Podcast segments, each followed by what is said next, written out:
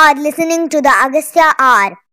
Bhavantaha Agastya Satram Shrinvanti. Namaste and uh, welcome everyone. It is a great honor and privilege for us to have Sri Yogaditya Singh Rawalji with us uh, to talk about ancient Indian martial arts and uh, and related topics. Uh, Yogaditya Singh Ji is a is a national bodybuilding championship winner. He is a fitness enthusiast, a blogger, and uh, Mr. India in 2016. Uh, he is also a, an author of the book, co-author of the book Saffron Swords, which uh, is right here, uh, along with his wife, uh, Man- Uh, he's a heritage traveler and a uh, an enthusiast for collector and martial arts uh, practitioner, as I mentioned earlier. He also has a fascinating collection of pictures and uh, uh, and you know some objects uh, such as swords in his personal collection. So this is going to be fascinating. It's it's a great topic, and uh, welcome Aditya Singh. Uh, Thank you for joining us. Thank today. you. Namaste, everyone. Namaste to all. Thank you. Uh, for those who are not familiar with Agastya Gurukulam, maybe I'll just quickly go over who we are. Uh, is a United States-based nonprofit organization. We have footprint in three countries in, in the US, in Canada, and India.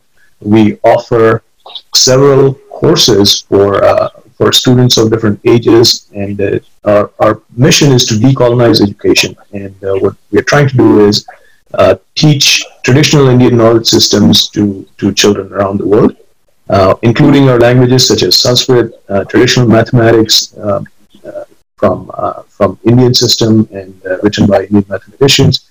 Uh, we also uh, teach uh, Itihasa, uh, and uh, we actually use Manoshi Sinhaji's and uh, Yogaditya Singh Rawalji's book Saffron Swords as one of the books uh, in our program which talks about the history of victories and the brilliant and brave resistance uh, against foreign colonial invasions by our ancestors.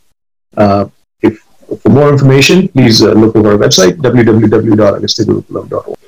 With that, let's jump uh, right into this. So, Yogaditya, this is a fascinating topic. Um, can you tell us a little bit about, you know, how old is the history of martial arts in India?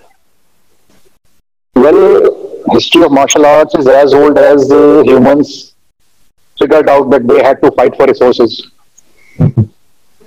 so basically, first they learned from animals, they mimicked the movements of animals, and then slowly, based upon the terrain where they were based and uh, other circumstances and situations, they gradually learned some of the moves of this, which slowly and slowly compounded into a system.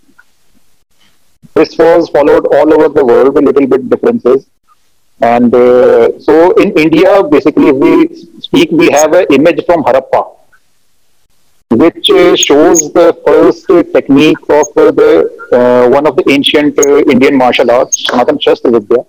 It is basically a kicking technique used to stop and coming opponent. So we can say that in India, been practiced long, almost the Vedic period, and Indian martial arts are very much, uh, you can say, they are very uh, deep and uh, very, very strong in the basic and the foundation. They are very, very, very much science based. Okay. So history is quite long, and as different situations appeared, they uh, merged different styles and they evolved, basically evolved.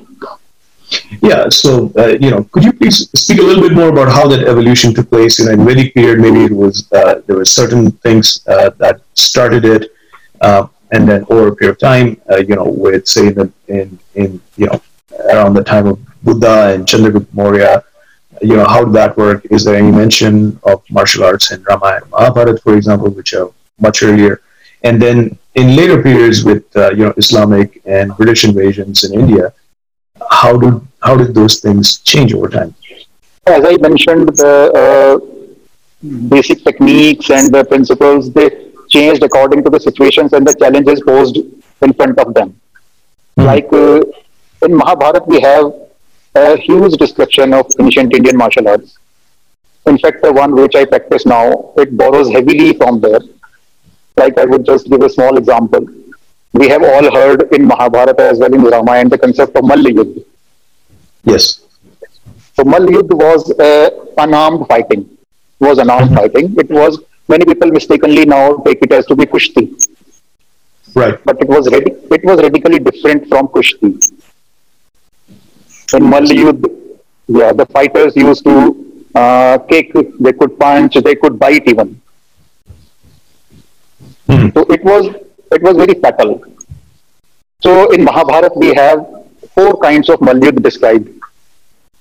Hmm. They are Jarasandhi, named after the warrior Jarasandh, then Bhimseni, then there is Jamvanti, and then there is Hanumanti.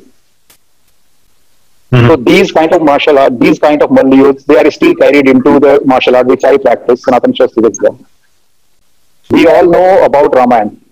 Like Sri Ram, he was a ace archer, and Hanumanji was a mace wielder.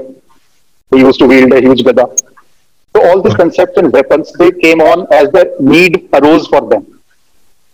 As different situations evolved, different opponents, different terrains. So martial arts evolved in India according to accommodate all these challenges and to overcome all these challenges. Then with the coming of Islamization, new challenges appeared, new kind of weapons were required. But the principles of basic Indian martial arts were so strong that they were uh, they were basically able to, accom- to amalgamate new weapons, new technologies, and new strategies. Wow. Fascinating. Well, when my two daughters are making too much ruckus around the house, I call them Chanur and Mushti.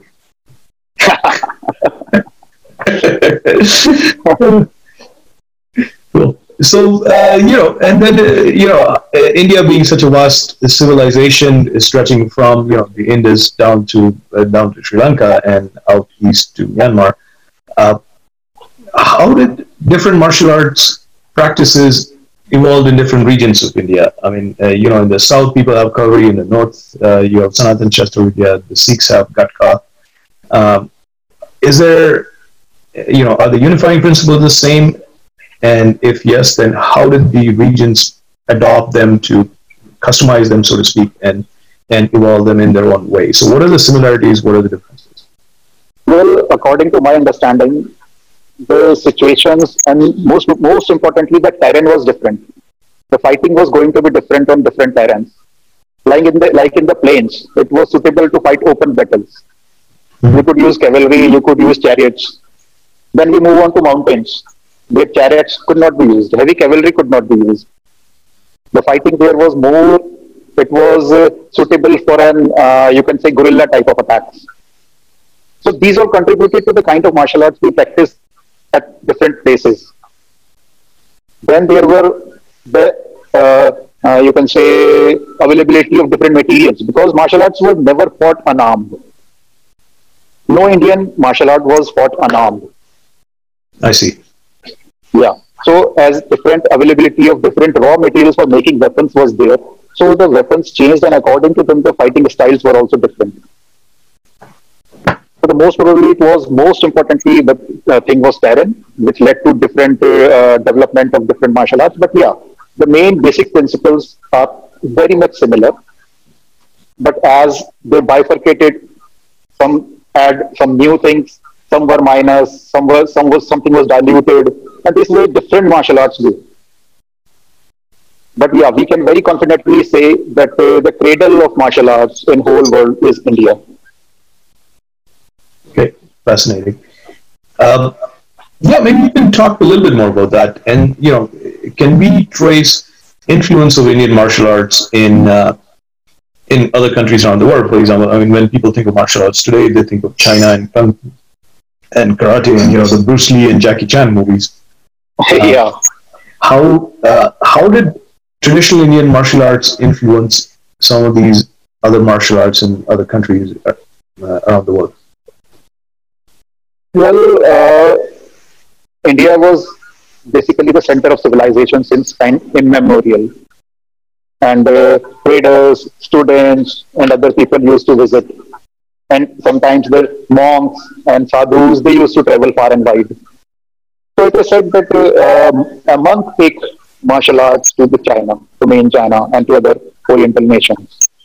It is, it is said to be uh, Bodhi Dharma, Mm-hmm.